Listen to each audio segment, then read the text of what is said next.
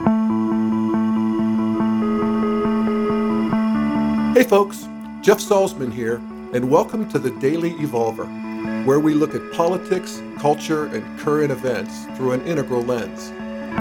Today I'm talking with Ray Rigoglioso about the astonishing progress being made by the gay community in the United States and throughout most of the developed world. Ray is the founder of Gay Men of Wisdom and is the author of the book Gay Men and the New Way Forward. Ray and I recorded our conversation this last March, just as his book was being released. Also, I wanted to let you know that the Daily Evolver live podcast is on hiatus for the summer. We're taking the time to focus on upgrading the website and to work on a couple other special projects. We'll be back with a live weekly podcast in September.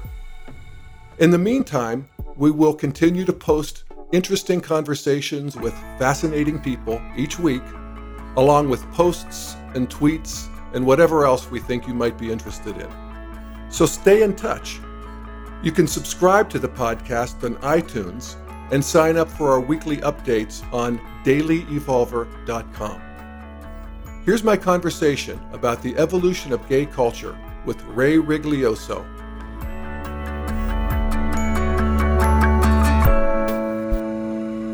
So, welcome, Ray. In your new book, Gay Men and the New Way Forward, which is just out, I see that it was just published here in March, right? This month.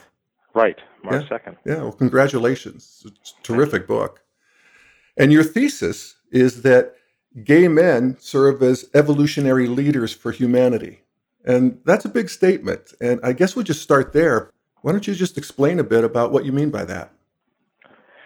Sure that's the founding vision for the Gay Men of Wisdom project, which I have run for the last three years. What I've done is looked at what makes gay men different.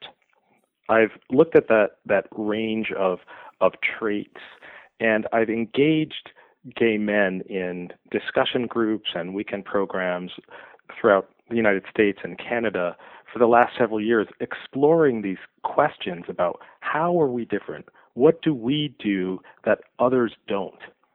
And when you start to look at the picture of how gay men as a group contribute to the human family, you can't help but conclude that we make evolutionary contributions, that we serve an evolutionary function. And it's when you when you begin to look at this on the surface it sounds like a really tall order.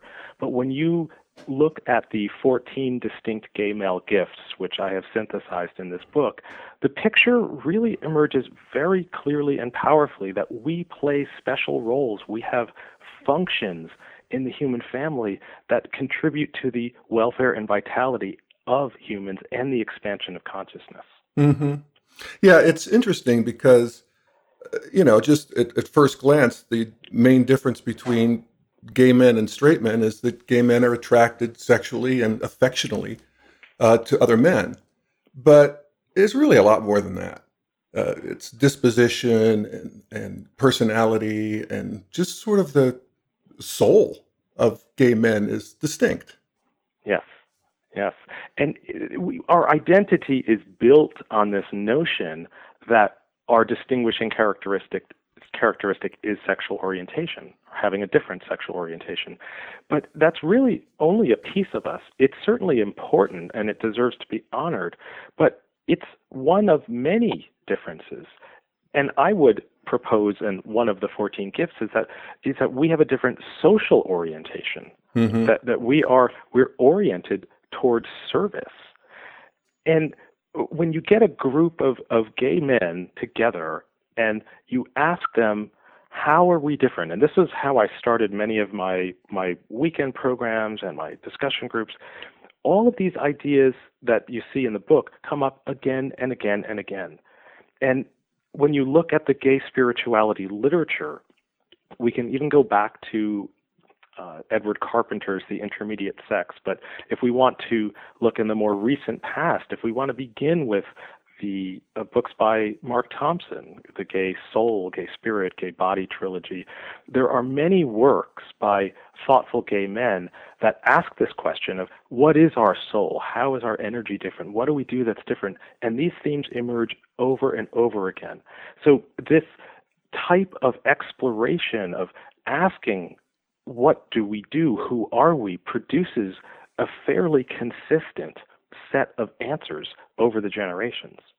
And um, what are the categories of these differences or these gifts that you have found? There were three groupings, and then there is what I call a foundational gift. So, first grouping is serving and healing humanity, and there are several gifts under that. The second grouping is reinventing manhood, the third is freeing and enriching the human spirit. Mm-hmm. And what I noticed is this gift that I call masculine feminine intelligence. And, and it permeates just about all of the other gifts, which is why I call it a foundational gift. It's this ability to use the masculine and feminine with ease, and the, and this the fact that we as gay men possess the masculine and feminine in balance. So it's those two things. It's the balance of masculine and feminine and that intelligent use of masculine and feminine. We, we move in and out of each as the need arises. And that gives us full access to the, the entire range of human expression. So it allows us to do things differently yeah. and to do different things.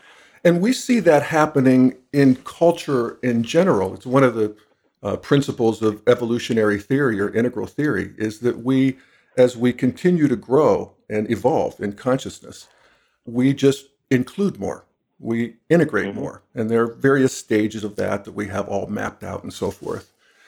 And masculine and feminine are two of the, you know, they're, they're we we would consider them polarities. The way that our great grandparents were men and women is very different than the way our parents were and very different than the way we are now. And we now have men who are, you know, more caring, more caregiving, um, you know, take on more traditionally feminine roles. And uh, conversely, we see with women that uh, assertion, uh, career orientation, um, you know, qualities that are typically male in history, at least, are now, you know, encouraged in women, and that we are, you know, men and women in general are integrating the gifts of the opposite pole just in, in, in an astonishing way, just in my lifetime. Yes, and, and the women's movement was all about that freedom to express the entire range of human experience. Yeah. For women to be both feminine and masculine, to it's just like bring home the bacon and fry it up in the pan, as as the TV commercial went, which yeah. to me is such a funny shorthand. And never let him forget he's a man. Yes, exactly. it it it's this it's it was this cultural moment that synthesized the the the, the women's rights movement, and gay men embody this. We have this different way of being men, and so we see the the expansion of gender roles as a result of the women's movement and men, large numbers of men, saying, Yes, I want to access those nurturing parts of myself and be good parents for my children, for instance. Yeah. And and there's no accident that the millennial generation, which has grown up with generations of openly gay men, sees manhood differently. Yeah. That that that gay men have this model. We we generally, not all of us, but if you look at us as a group, generally reject that binary. We love our masculine and our feminine, and we use both with aplomb, and with, and we celebrate both. Yeah, yeah. I love what you were talking about in uh, your section about reinventing manhood, the drag and camp, and um, just being the sexual outsider is mm-hmm. you know been celebrated in gay culture uh, certainly since the you know gay culture began as any kind of a social movement i guess probably back in the i guess in the 50s but certainly in the 60s and that that is something that is, you know, really distinct. And I've always wondered about that. You know, I'm, I'm gay, of course. And, um, you know, why did I like Barbra Streisand so much? Mm-hmm. When my friends were listening to, you know, the Rolling Stones. And, you know, what was it that, uh, you know, where my, I had this, this heart for um, these sort of strong women or these outsider or the, the, the, the ugly duckling. Um, you know what was that that was just so obvious to me just so um, strong?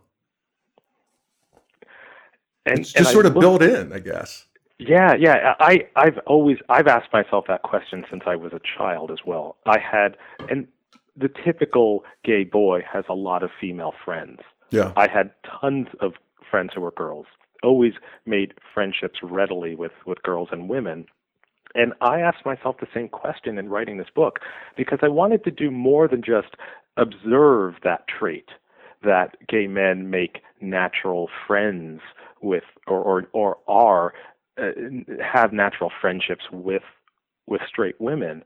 I wanted to ask, well, what about that? What implications does that have?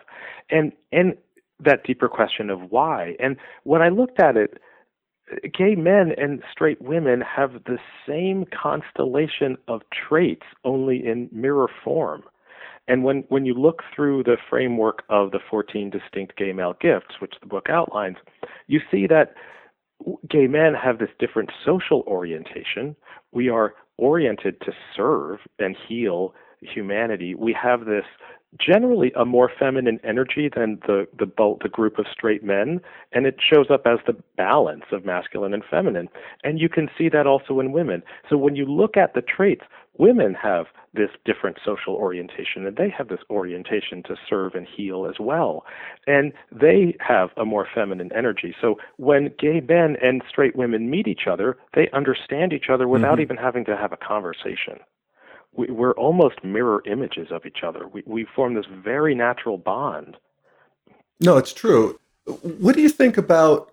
I assume that what you're saying about gay men uh, also applies to gay women uh, in a different form, where they're also integrating a, a feminine and masculine quality. Do you think much about that?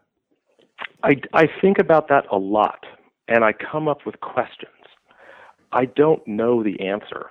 Um, I I don't have a woman's experience, and and I I've talked with lesbians about this, and this whole this whole approach suggests it focuses simply on gay men, but it doesn't suggest that these gifts or that this framework could not also apply to lesbians. But I don't think the entire framework will work. Yeah. I, I think that there is definitely you see the the like the likeness uh, around uh, gender uh, gender difference, gender variance. You can see that among gay men and, and lesbians. Um, our energies are are different. I think gay men and, les- and, and lesbians' energies are are are quite different. And there's also a range among lesbians as well. And I don't really have the answer to the question because I don't feel qualified to answer it. I don't feel like, for me, as a gay man, it's even respectful to go there. I want to ask women, I want to ask lesbians, to what extent does this apply to you? Yeah. What questions would you ask? What conclusions would you reach? What are your distinct gifts? Yeah. Yeah, that would be uh, an interesting inquiry. It really would be. And I mean, so many of these gifts are really specific to being a gay man, being a man who loves men. There's a place in there's we're socialized differently. We are we are the subject of a unique and distinct scorn and hatred because we are men who love mm-hmm. men. It, it produces certain types of l- lifelong patterns, this this longing to be close to other men, is different, I would imagine, than a woman being having that feeling with another woman, because that's so much more accepted in in our society. So there's and because we are men, we have the unique ability to influence all men, to speak to all men in ways that a woman would not have that same type of access. I think lesbians do something different Yeah, I, I do too. And um, and you know, it's interesting because you, you mentioned that gay men and, and straight women have a sort of a natural sort of affection and, and camaraderie, and that was not always true with um, gay men and lesbians. No, it's it. I see gay men and lesbians as being probably the furthest apart in terms of temperament and energies. Mm-hmm. There's there's and I would imagine, and I could be wrong, so you could correct me about this, but I would imagine that lesbians and straight men might find that type of bond as comfortable as gay men and straight women do. Mm-hmm. I, I think there's just an alignment of energies that is different with lesbians and straight men and as with gay men and, and straight women. And I wonder how much of it is just innate in our you know character and soul and spirit and how much of you know the gay sensibility is a result of as you mentioned a minute ago growing up hiding growing up with scorn it's those of us who came out you know we had to walk through a fire we had to do something that straight men and women don't have to do and that did give us a sensibility and a sensitivity mm-hmm. to other outsiders and uh, people who are, you know, scorned for all types of reasons, minorities, um, mm-hmm. uh, you know, people who are on the margins in any number of ways.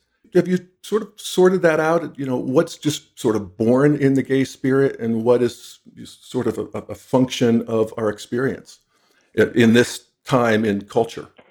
Uh, to a certain extent, yes. Uh, the answer to your question, to be an integralist, if I may, would be to say it's both. Mm-hmm. It, it's both that innate, inborn, those innate inborn qualities, and our socialization. It's it's that interaction between the two. There's, uh, I thought about this, and I, I thought, well, what will happen? Let's just imagine the time when gay men and lesbians are full equals. We're really equal people. Uh, what's what what will our experience be like? Uh, we're still going to be a minority. We will still be born into largely born into heterosexual families. We will still be other in our own families of origin. We're going to look to the people in our biological family and not see a critical part of ourselves. So there will always be this piece of us that is the outsider. And and that experience is foundational. It changes us. It affects our perspective from the very beginning of life. Mm-hmm. And so we begin to observe and see those on the inside from our outside perspective. We are what I term intimate strangers. And I do with the, with the majority, and even with our own families of origin. I also see, and I, I've asked group after group of men, we have this these innate differences of being sensitive and gentle and collaborative and not aggressive, generally the peaceful ones, mm-hmm. playing more gently, wanting to get along. This is our social orientation. So that really is innate. So as I see this, our contribution, and when I say our, gay men's contribution to humanity will change over time as the circumstances change, but that same pattern will remain. Yeah. I, I love when you were talking about in your book uh, that uh, it, it's just well known uh, among the law enforcement that you don't really have to worry about patrolling the gay bars. right. because they never fight, there's never any trouble. Right, and, and we can thank David Nimmons for, for that research in his book, The Soul Beneath the Skin The Unseen Hearts and Habits of Gay Men. It was one of the biggest ahas, and for most people I know who have read his book, it's the thing that we've kept with us, saying, wow, the police know we're not violent. You can actually quantify this. and we are not surprised that gay men are not violent. And I thought about this in the chapter on, Uh, it's a chapter on AIDS when I talk about how gay men showed up during the AIDS crisis. And at the worst time of our history when, when the world hated us and wanted us to die and turned their backs on us and, and, and, and let us die, gay men didn't turn violent. Right. It's astonishing. And the fact that no one is surprised by that is even more astonishing.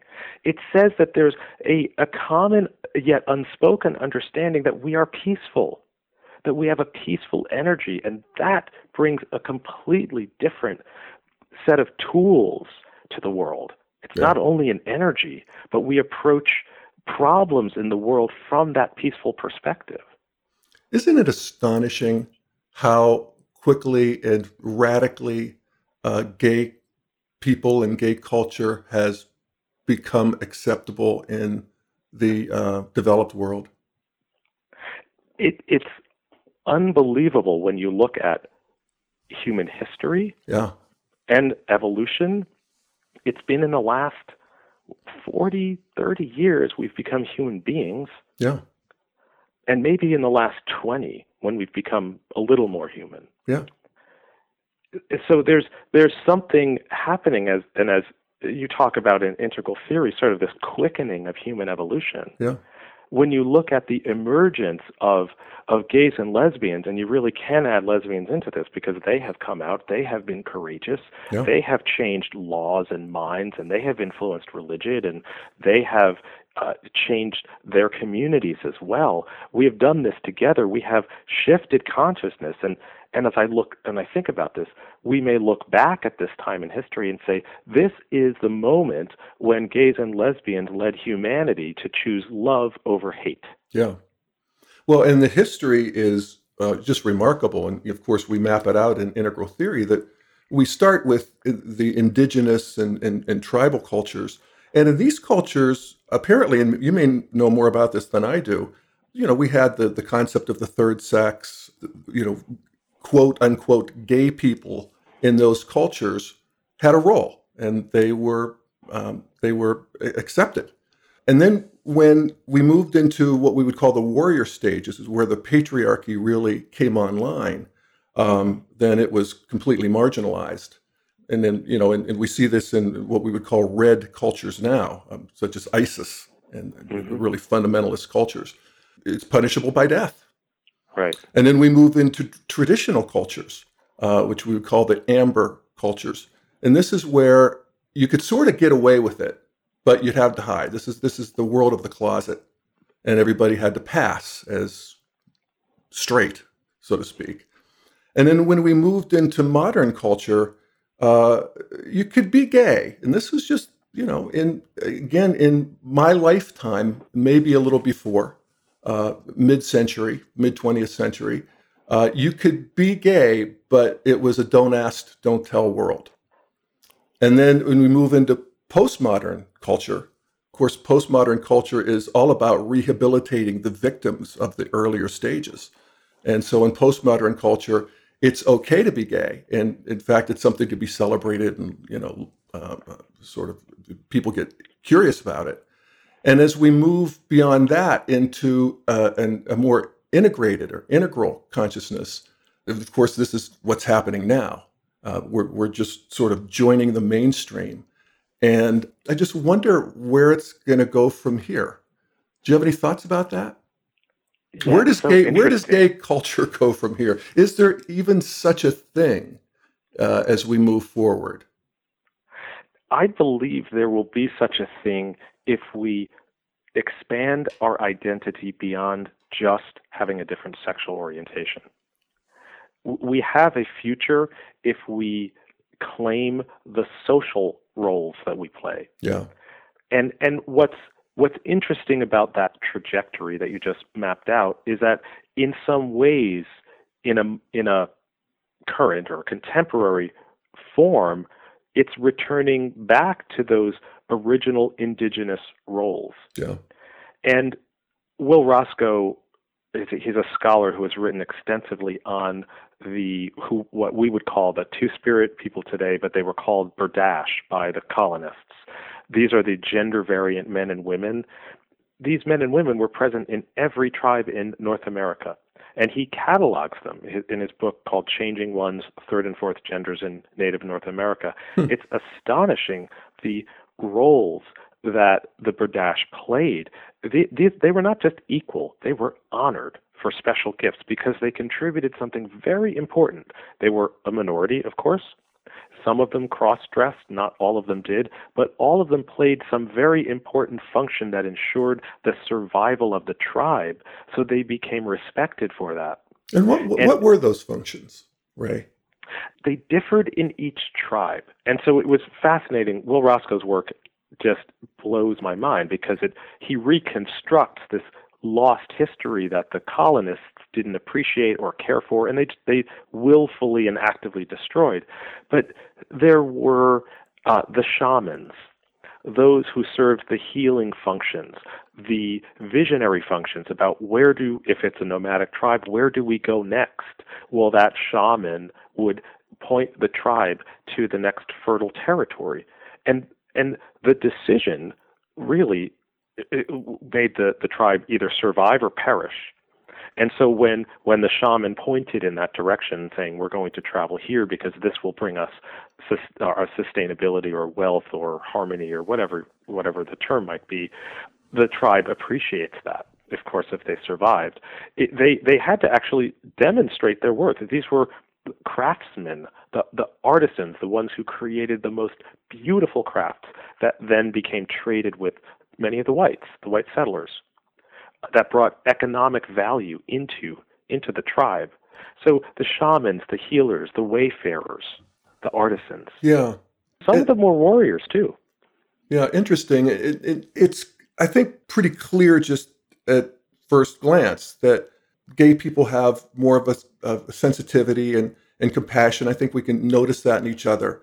And even aesthetic gifts, but spiritual gifts. You make the claim that there is a special spiritual gift of being gay. And that's interesting to me. Why don't you tell us a little bit about that? Sure. What's really interesting in talking about gay men is that you talk about one gift and then you see how it relates to several other gifts and it's just simply the nature of describing people or groups of people.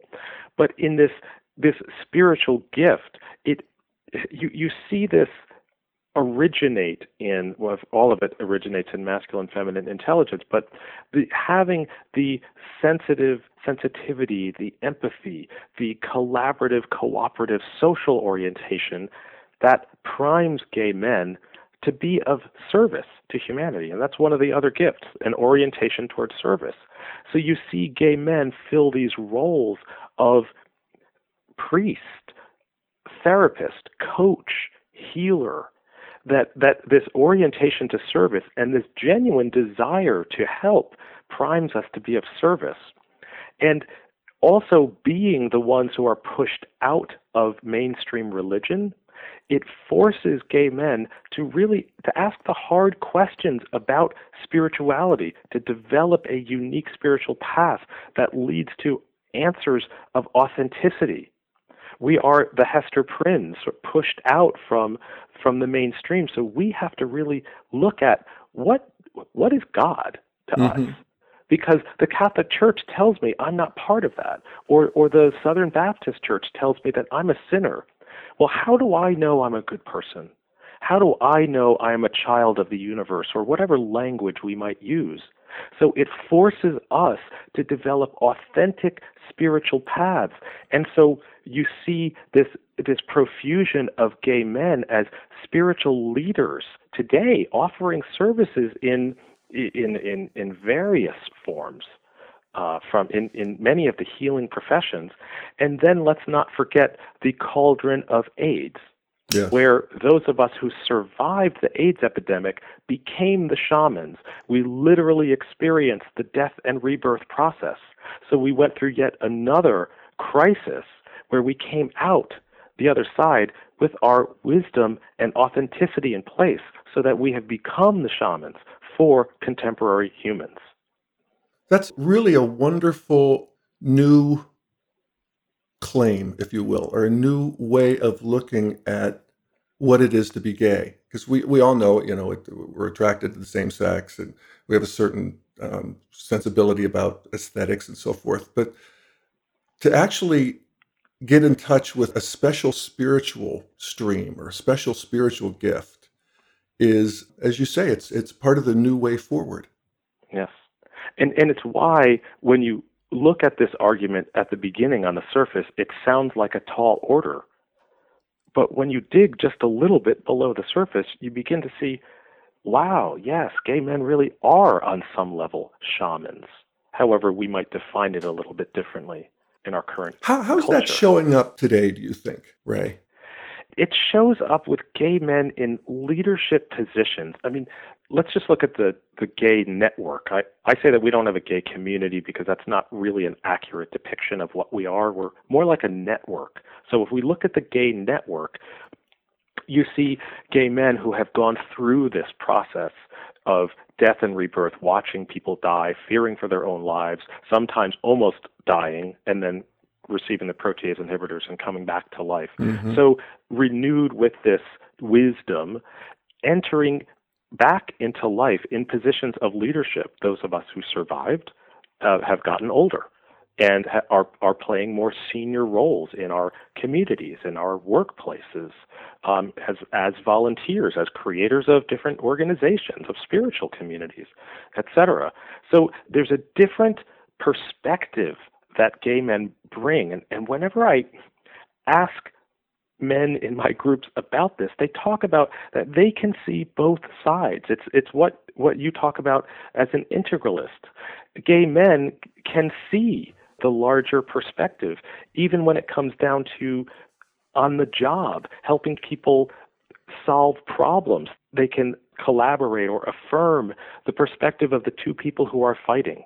Yes. or who are seeing this seeing the differences they the gay men can bring them together in their workplace and create a new solution yeah so it, it happens in a million different ways well we call it an integral being multi-perspectival you can mm, take, yeah. you know, you can take various perspectives, often perspectives that are at war with each other, and you know, sort of a typical situation, and you can hold both at the yeah. same time. This is true of it of integral consciousness in general, and maybe gay people have a little bit of a head start with that. Harry Hay talked about that in, in the 1950s. He said for centuries. And Harry Hay's have, is is the one of the he's. Oh, he was the he was the founder of the Mattachine Society, which was the first gay rights group in 19 I think in 1950, yeah. and he's known as the founder of the modern gay rights movement hugely, hugely influential. We would he gave us the idea, the concept of being a sexual minority. He and Donald Webster Cory, they kind of did it at the same time. But Harry Hay really had the influence. He launched the modern gay rights movement. And he talked so, about this being multi-perspectival. Well, he didn't use that word, that language, but he said that that for centuries gay men and, and he called us you know queers or, or uh, would would would look on would reflect back to heterosexuals all of who they are without judgment. That we learned, he said, we learned to listen to them without judgment and reflect that back. Hmm. So, so we could see the totality of who they are. And that, that's a profoundly healing experience. If you've ever gone to a therapist or a coach, or you have a friend who listens and really understands you, when someone really sees you, that changes you. Yeah. No, it's profound. So you work a lot with gay men now. Yep. And how are the people that you're working with, the men you're working with, how do they respond to this? It's like electricity. Hmm. I, I I had my book opening in New York on March 6th at the Bureau of General Services Queer Division, which is a cultural space and bookstore at the LGBT Center in New York. And it was like the room had lit up. There's something very exciting about this idea because it's a new model. Yeah. It completely flips the script on its head. It no longer says that we are just a, a minority that deserves to be treated equally, but that we have something important to do, that we do something different. There's, I, I get excitement, this glint of recognition that the feedback I get from the men who've read my book say it's revolutionary. They say, I can see my masculine feminine intelligence in action now. I use it differently in my job. Mm-hmm. Wow. So it's it's profound. There's people have called it revolutionary. Yeah. Are you noticing any difference between uh, the generations. You know, I'm about to turn 61 here, so I've been mm-hmm. through the whole thing of being, you know, completely closeted in a world. When I was a teenager, you just mm-hmm. didn't, uh, you know, come out. Uh, in fact, it wasn't even talked about. Mm-hmm. This was uh, part of it was I was, you know, in the Steel Valley of Western Pennsylvania, but I think that was true roughly everywhere in the in the early 60s, late 50s. But now young gay men have a you know very different experience. Are you noticing that in the men you work with? I I get the same glint, or if it's more of a glint, sometimes it's more of like an explosion of, of recognition. Not all young gay men will get this because not all young gay men are ready for it. Right. But I not all older gay men are ready for this. So I it's interesting because I get the same kind of response across the generations. And I thought it would be different. Mm-hmm. I thought that the older men would get it, the younger gay men would feel alienated from it. But but what's what I hear instead is this sense among young gay men that they don't really know who they are because they don't have the same kind of struggle. They don't feel as connected to other gay men because they didn't have that experience that the older men had with AIDS and being a hated minority, so you really had to cluster together. They don't have that experience. Mm-hmm. So it's all about. It's more like about mm, meeting your meeting the the best boyfriend, uh, hooking up. It's about I don't know. It's about celebrities and fashion. The the there's a there's a hunger to for something deeper, something that connects to their authenticity. And the young gay men I talk to are just as excited about this. They get it. Yeah. Who do you see out there who are leading the gay awakening or evolution? Who's out there that has caught your eye in, you know, culture or politics? Politics is a realm that I I am not it's just not my natural realm. So I don't know that I have much to say about it. Mm-hmm. I don't I don't know who I would identify as a as a leader in the political world. I would probably leave that to people who are more inclined to politics to answer it. it more on the spiritual side, I mean there are there are many men who have been doing this kind of work and it's individuals and it's groups. It's it's places like Easton Mountain for instance where it's a retreat center where gay men explore various paths, some overtly spiritual, others not that have nothing to do with with what we might consider spirituality, but personal growth for them. You have teachers. Yeah, Christian de la Huerta is is doing his work. He's he's one of those those leaders and, and teachers. Toby Johnson, who was one of my editors, he was the founder or the He's written several books on the subject. He edited the White Crane Journal. He runs a gay spirituality group in Austin, Texas. Uh, you've got gay men who are doing. Uh, there's a there's a man in uh, in uh, Mark Anthony Lloyd who's creating this new Pride 2.0 conference. So there there are men around the country and around the world. It's it's a little quieter. Like the the evolution of consciousness doesn't get coverage. It doesn't. It's not news. Yeah. Well, a lot of people don't think it's exists. You yeah. know, that, that, we're just fundamentally the same as we always were. And, uh, you know, that's just, uh, if, if you don't see it, you don't see it. And, and even, even me, as I was writing this book, Toby had to tell me, had to inform me that no, this this inquiry has been going on since the beginning of the gay rights movement. Mm-hmm. I thought it just began with the Radical Faeries when, when Harry Hay and uh, Don Kilhefner and the group created this new whole spiritual path but no, it had been going on all alongside the political developments. But in our culture, for something to become be news, it has to be I don't know, there has to be an event taking place or a tragedy or a triumph. This is more subtle. Yeah. When gay men recognize their their their own sh- gifted nature, that doesn't get the front. That doesn't get doesn't make a headline. I know a friend of mine and I uh, conducted uh, gay meditation retreats for about eight years hmm. uh, back in the late 90s. And we had uh, an inordinate number of Catholic priests attend those uh, meditation retreats. Hmm. I was always just shocked by that.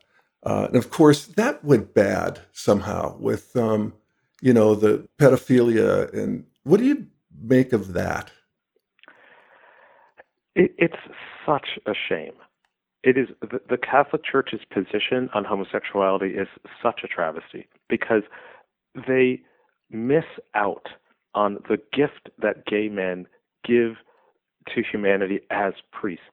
Gay men are primed and natural priests.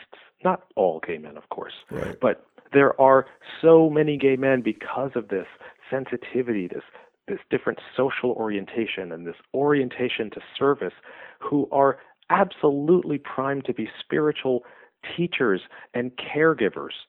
And many gravitate to the priesthood. I know I know a handful of, of gay men who have left the priesthood because of the toxic conditions. Yeah. And so what it does is it warps and, and steals the energy from the gay men who remain within it. It's it's a it's a it's terrible because they really rob their parishioners of gay men's gifts by by forcing the the, the gay men in their midst into the closet and to hate themselves and to hide. Well, and also into celibacy. Yes. Uh, you mentioned in your book that, of course, gay men are known for you know, uh, being sexually adventuresome, uh, having multiple partners, uh, pioneering polyamory, um, that sort of thing. Do you see that continuing? Do you see that uh, continuing to um, permeate uh, culture at large? What do you see there in terms of sexual leadership? I think, and that is one of the gifts of sexual leadership. It, it's not it's not going to change considerably, and and by that I uh, I mean it will continue to have an outsized influence on our culture, and the uh, the basis of this gift of sexual leadership there's there's several ways that I define it and it's it's approaching sex for pleasure, free of constraints, free of shame, free of external control. It's approaching uh, your sex partner as an equal. And so there's there's a different energy that sexual leadership brings. When you look at gay men and how we demonstrate sexual leadership, there's something very distinct about male on male sexuality. It's, as I say, if you want to understand, understand men's sexuality, study gay men because this is us in our native habitat. Yeah. And there's this explosive energy because we understand each other, we meet each other's gaze quickly, we have the same type of uh, needs and desires, and that often leads to quick, lots of sex. Doesn't always. It might end up it might translate simply into cruising, which is another form of visually connecting, whether it actually results in sex or not. But there's this dynamic interchange of energies. And I liken this to the interchange of energies in of among people in a city. When you have a densely populated city, you have this exchange of ideas that creates culture. It it, it creates the, something that is much greater than the sum of its parts because it unleashes all of this creativity. So when you look at men on men sexuality, it, it actually gives birth to creativity. You see it result in the outsized cultural contributions that we make. So as long as we are men having sex with men, being attracted to other men, cruising other men, we're going to continue to make outsized cultural contributions to society. So that so our sexual energy gives birth to much of the culture that drives human culture. So we, we contribute in disproportionate numbers to the cultural vitality that refreshes everyone yeah. and makes the world a better place to live in. Yeah, I, I often think that, you know, certainly gay men have led the way in, in a lot of this, but culture, men and women, uh, and, and just, you know, heterosexual culture as a whole also is evolving. And I often think that one of the reasons that uh, homosexuals became ex- more acceptable is because oral and anal sex became more acceptable in the straight world. Hmm. You know, if we think about our parents and grandparents versus men and women today, it's just not so, um, you know, the, the yuck factor has been sort of diffused in the culture at large. I would suggest that, that gay men have influenced sexual tastes of all of heterosexuals. I would actually suggest that, I mean, heterosexuals started the sexual revolution, but gay men took it over and ran with it. I mean, we did. We took leadership of the sexual revolution without without a doubt. And our experimentation, our free experimentation. Cathy Crimmins talks about this in her in her book, the um, How the Homosexual Saved Civilization. She talks about how gay men's experimentation with sex suddenly made porn, made BDSM, made anal and oral sex, things that straight people are suddenly curious about. Yeah, no, it's interesting. Well, Ray, what um, else would you like to um, put forth here? I, I'm not sure I have any more particular questions, but I want to give you the opportunity to you know fill in any blanks. I could probably talk about this all day, but I'll I'll just I'll, I'll just end with just a couple of thoughts. the The thesis of this book is that gay men have the talents and the skills to help humanity solve its greatest problems. And we have the potential to lead humanity through the new way forward, which is this balancing of the masculine and feminine, that the balancing of masculine and feminine within each human being and re- balancing our relationship to the earth as well. So the so the new way forward is this balance of masculine and feminine. It's balancing individual rights and the collective good, and it's balancing human activity and nature.